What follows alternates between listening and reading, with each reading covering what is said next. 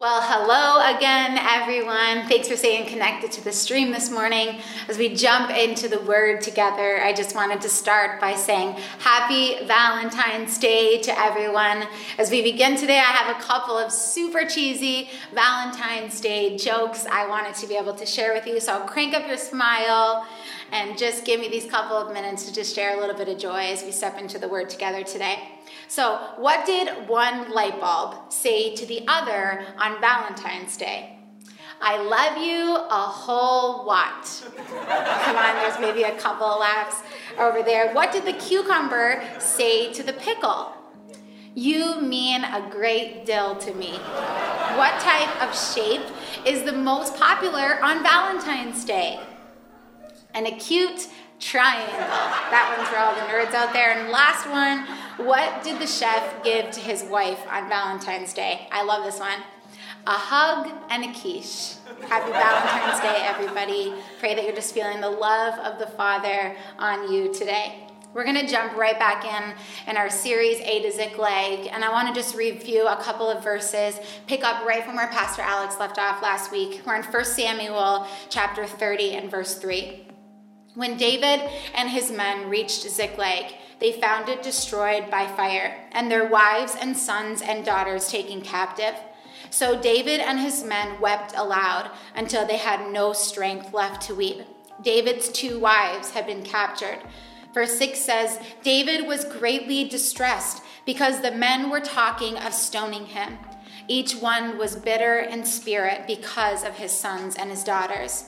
But listen to this. But David encouraged himself in the Lord his God. Then David said to Abiathar the priest, the son of Ahimelech, Bring me the ephod. Abiathar brought it to him, and this is where we're going to focus today. And David, it says, inquired of the Lord. He said, Shall I pursue this raiding party? Will I overtake them? And God answers, Pursue them for you will certainly overtake them and succeed in the rescue.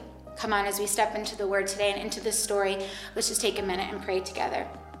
Holy Spirit, we welcome you into this time.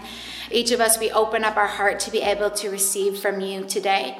We know there's so much truth, so much increase, so much breakthrough that you are trying to bring each of us to. And we thank you today that you give us wisdom and revelation. You cause our eyes to be open, that we can see you, Holy Spirit, and see the nature of the Father in a new way today so that we can step in to all that you have. Amidst all that's changing around us, Holy Spirit, we know that you are true, that you are faithful, that you are constant. And we step in together into that place of peace today. We want to learn from you, Holy Spirit, as you show us what it looks like to take the next step in the journey that each of us is on. We thank you for it in Jesus' name. Amen. Amen. So we're really going to focus into that key, just like David did today. You know, like it said in our in, in his moments of just great fear and pain and distress, all of the men in that spot of weeping bitterly, we see David's response of running straight to God. I know that that's what each of us, that's why you're here today, that's why you're watching. That's what you want to do and how you want to be. So, what do we do when we find the places of disconnect? You know, often in our greatest places of struggle, it can feel hard to run into the presence of God and get an answer as to what to do and where to go. You know, David was actually the one just a couple of chapters earlier, you know, in, in um, I think it's chapter 21 in First Samuel. David is on the run a different time, and he actually in the Psalms writes that the Lord is close to the brokenhearted.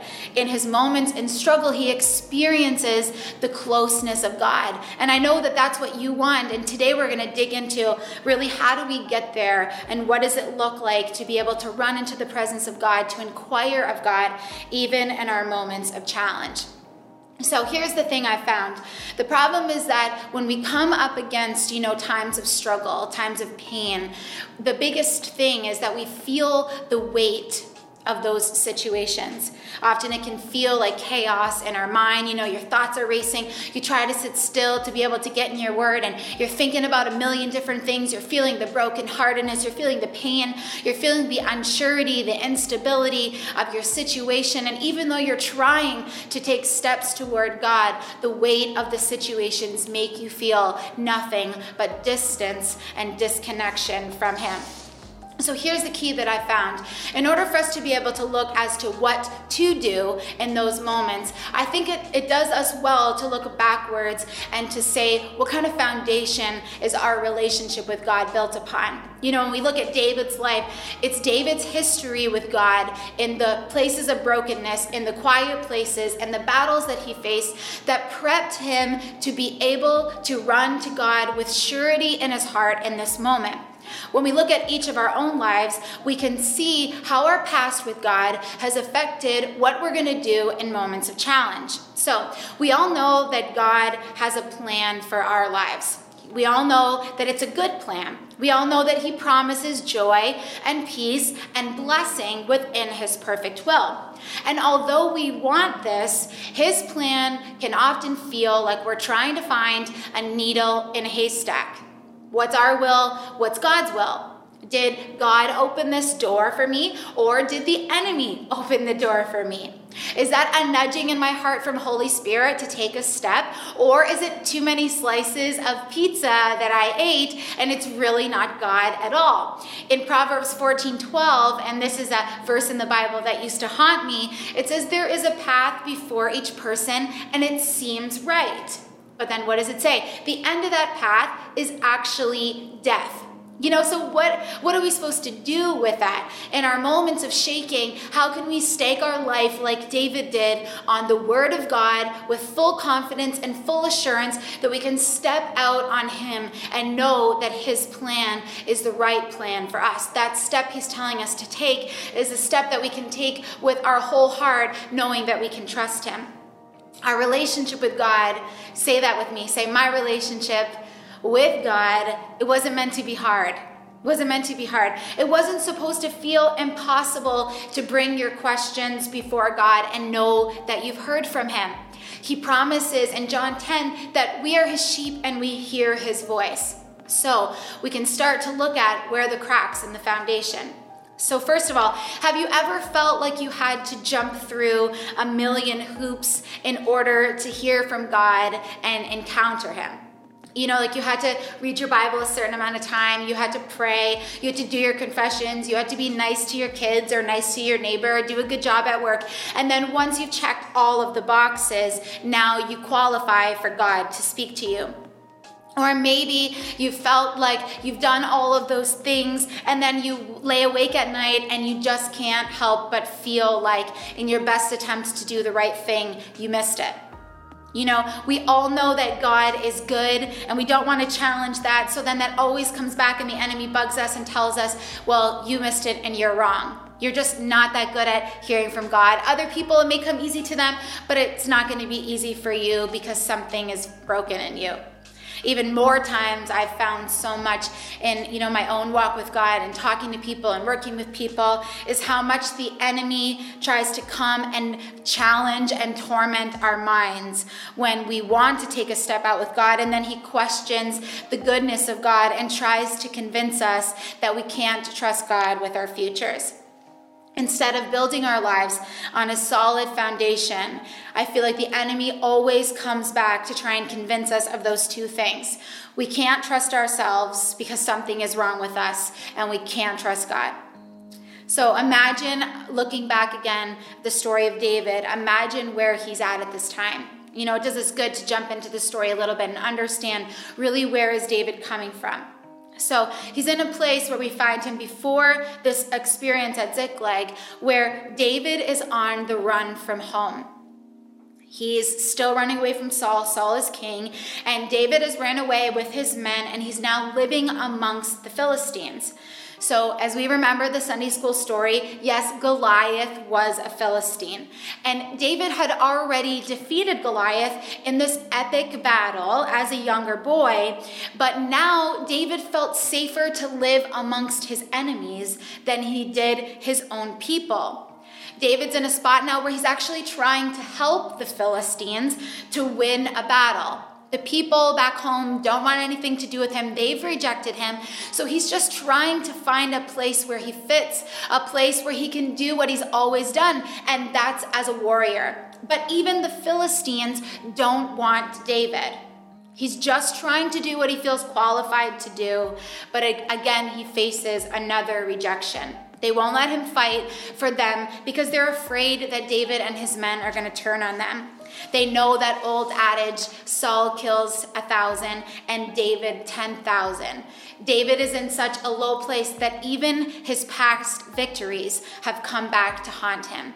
So David faces another rejection. And on his way home from that defeat, David discovers that his refuge city of Ziklag has been burned to the ground, and his family and all the families of his men have been kidnapped and their possessions plundered. So stop for a second and realize why is this so important for us to understand this moment with David? And I really feel today like that's because we've all been there. We've all been there. We all know that cliche that says, when it rains, it pours. You know, how many more bad things can feel like they're all happening at the same time? Maybe you look back over the past year of your life and you realize maybe it was your job, things that have happened with your family, the changes that have happened in the world. You know, maybe you still have your kids at home with you and you just feel like everything is just piled on top of each other. And what I've noticed is that the enemy loves to capitalize on these moments when it feels like we don't know what to do, everything is crumbling around us. The enemy is hoping that we will rely on ourselves in these moments and be okay to just make our best guess at moving forward, that we wouldn't do what David did. Maybe you're watching this today and you realize that you're in one of those places of decision. Everything's changed from where you used to be, how you used to think, what you used to do, and it feels like you're out of options, out of connections, out of resources, out of solutions. You've gone from plan A to plan Z over the past year, and now maybe even like David, you're in one of those places where your old accomplishments, maybe your degree, your old successes, they're not helping you anymore. You're not able to find a job or work or a career anymore because the world is different and you're struggling to pay your own bills and it feels like you need to do everything in your own strength. David was in one of those moments exactly at Ziklag. He didn't have anyone to rely on. He didn't know what to do. He didn't know where to go.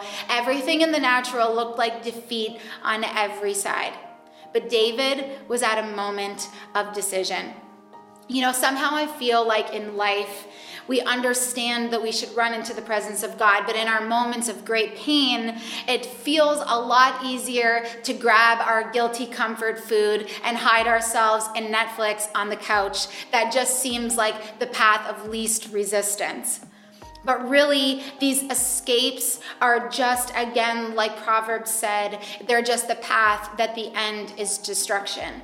Even though the way that David chose may have seemed initially like it was challenging for him to get up and encourage himself in the Lord, the end of that was life and restoration. And I feel today like that's what the Holy Spirit is trying to communicate to each of us. This isn't a moment for us to just give in to the hardship, give in to the places of unknown, give in to the stress and the chaos. It's that moment of decision where each of us can realize that we can rebuild our foundation on who God is and what He desires to do in our lives and step in to the greatest season we've ever experienced.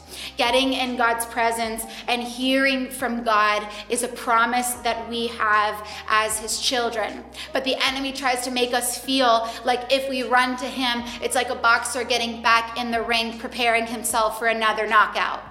Like if you go in and you try, you're never going to hear anyways. So why give it your time? It's better to just hide yourself on the couch and run away and que sera, sera. But today, I feel like all across Light City, what God is trying to do is give you the strength and courage to get up and to go again because God desires to recover all, just like He did for David. Praise God. Thank you, Lord. You know, as I was prepping for this, I really felt like God was showing me. You remember those old um, TV antennas? They had these like even before I was alive. You know, they kind of look like bug antennas on the top of your TV, and you would have to manipulate the antennas in order to get the TV and to focus.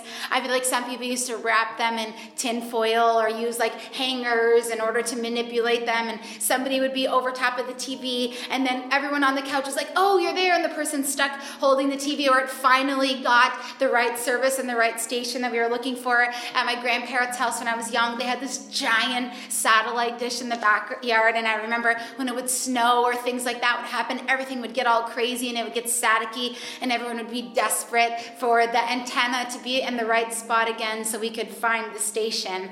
And I really felt, you know, Holy Spirit showing me that that's often what we feel like we're doing when it comes to hearing from God, except we feel the responsibility to look at ourselves and condemn ourselves like, I must have missed it. I must be in the wrong place. I must have done something wrong. And we're jumping through all of these hoops, just trying to get in line and trying to get reception, waiting for God to say something to us.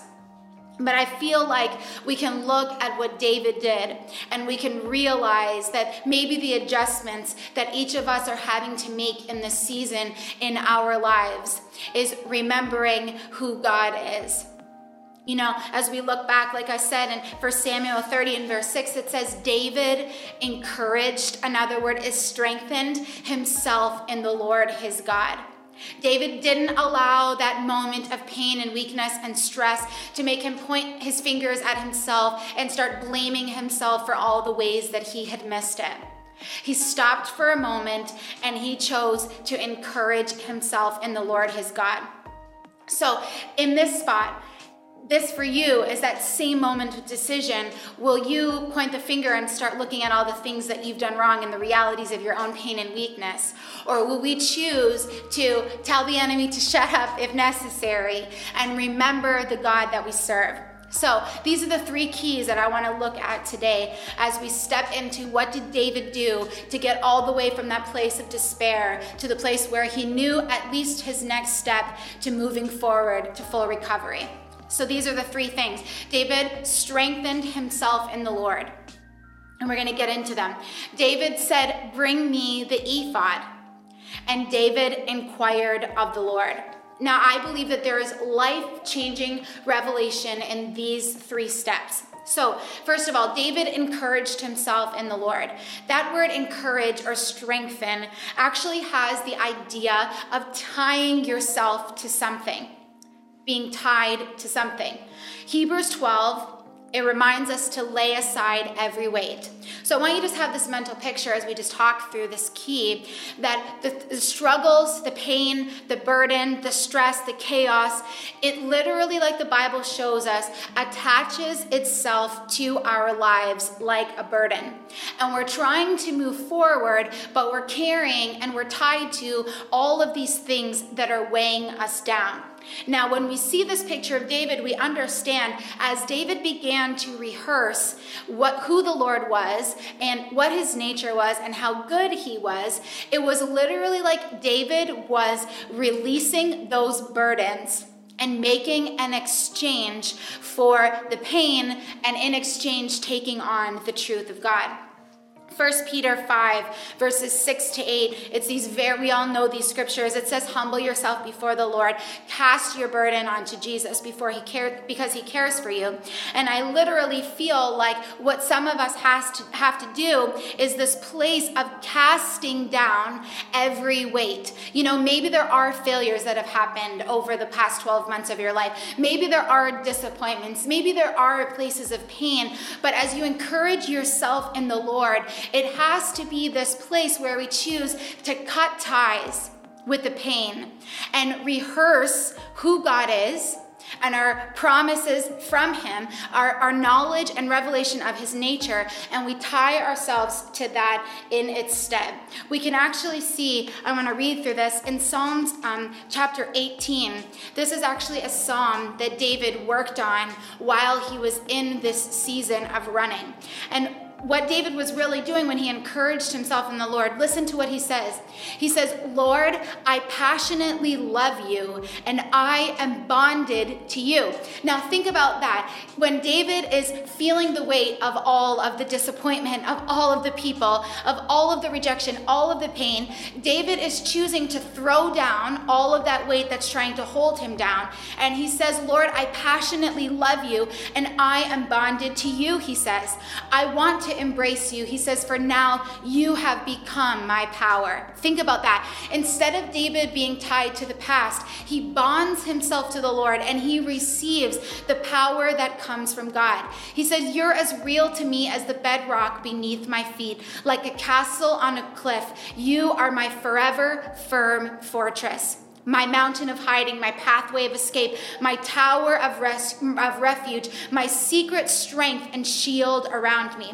Now, think about it. In verse 3, he says, All I need to do is call upon you and sing to you, and when I do, I'm safe and sound. So, David is in the spot where he's encouraging himself in the truth that he knows about God. He's not looking at his own weakness, he's realizing his own weakness doesn't matter as he cuts the ties to all of that pain and he reminds himself himself, strengthens himself, encourages himself in the nature of God, he comes to this place where instead of being in shambles, he realizes, like he said, he's in a place where he's hidden and he's safe and he's secure. I feel like that's a huge thing for all of us. Now, listen, next one, David says, Bring me the ephod. So, if you've, ne- if you've never researched into what an ephod is, it's actually like this tunic that they used to wear and it was made of blue and purple and scarlet thread with pieces of gold woven throughout. So this garment was only worn by the high priest, and they would use this garment as a way to go into the Holy of Holies and speak to God. So David asks for this thing, and if you actually look into it, the ephod is a representation of Jesus. And I love this. This could make you shout when you think about it. Because in Romans 13 14, this is in the New Testament now, it says, clothe yourself with Jesus Christ. And that's literally a picture of what David did. He encourages himself in the Lord, and then he puts on this ephod, which is a type and a shadow of what Jesus has done for each of us, where David was able to go into the Holy of Holies to hear from God, where he wasn't a weak and sinful, destroyed, and in pain man, but he was clothed literally in the reality of the grace of God and able to go into the holy place where, yes, no one was able to go, but he was covered in that spot and able to go literally into the very presence of God. I feel like this picture of the ephod, it completely destroys the lies that the enemy tries to tell us, like we have to do all the right things in order to get God to talk to us. No, what you have to do is encourage yourself in who he is and then remind yourself that this is not about you, that you literally clothe yourself in Jesus Christ and you remind yourself of the price that was paid so that you could live in the perfect will of God for your life. Because of that, you can go right in to the Holy of Holies, right in to the presence of God, and do so boldly because you know that you have a good Father who loves you and sees you perfect and desires that you would live in the promises that he has for your life.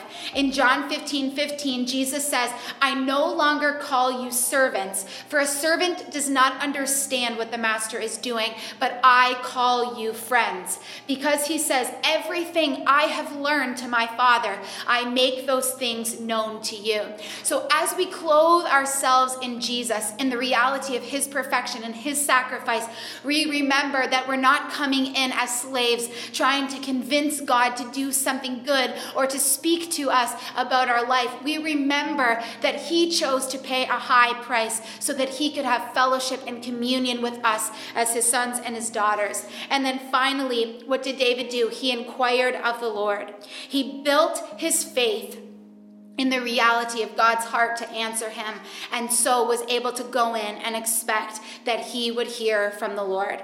And I want to just go through a couple of scriptures. You know, when you look in the word, there's countless places where God promises to hear us and to answer. So listen to these and let your faith today be stirred for what God is trying to do to rebuild our confidence in Him so that we take the next step in full assurance that we're on the path that He has for our lives. 1 John 5:14 says, "He hears us." Come on, say that. Say, "He hears me." Psalm 66 says, Truly God has listened and attended to the voice of my prayer. Matthew 21 says, Whatever you ask in prayer, you will receive. 1 Peter 3:12 says, His eyes are on the righteous, his ears are open to their prayer. Proverbs 15:29 says, He hears the prayers of the righteous. Psalms 34:17 says, When the righteous cry out for help, he hears and he delivers. Isaiah 65:24 says, Before they call, I will answer. Matthew 7 7 says, Ask and you will receive, seek and you will find. James 1 5 says, If any of you asks, uh, lacks wisdom, let him ask God who gives generously to all. And Jeremiah 33 3 says, Call unto me, and I will answer you, and I will tell you great and hidden things that you did not know.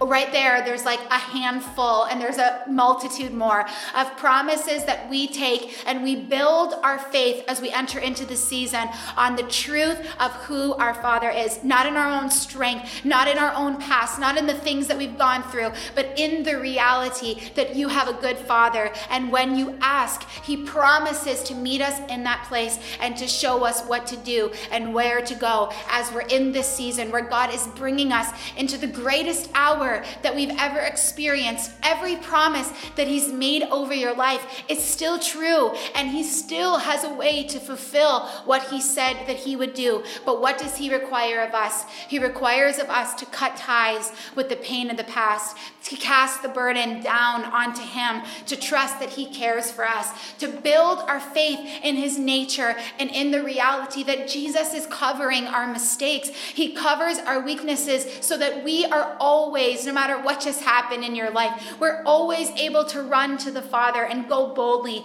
knowing that He hears us, that He has an answer for us, that He desires to commune with us, to heal the places of pain inside of our heart, and to lead us into the promise that He has. Amen. So I want to just take a second and be able to pray with you. I just believe that today would just be a mile marker moment. You know, like I said in the beginning, God's plan for our lives is good.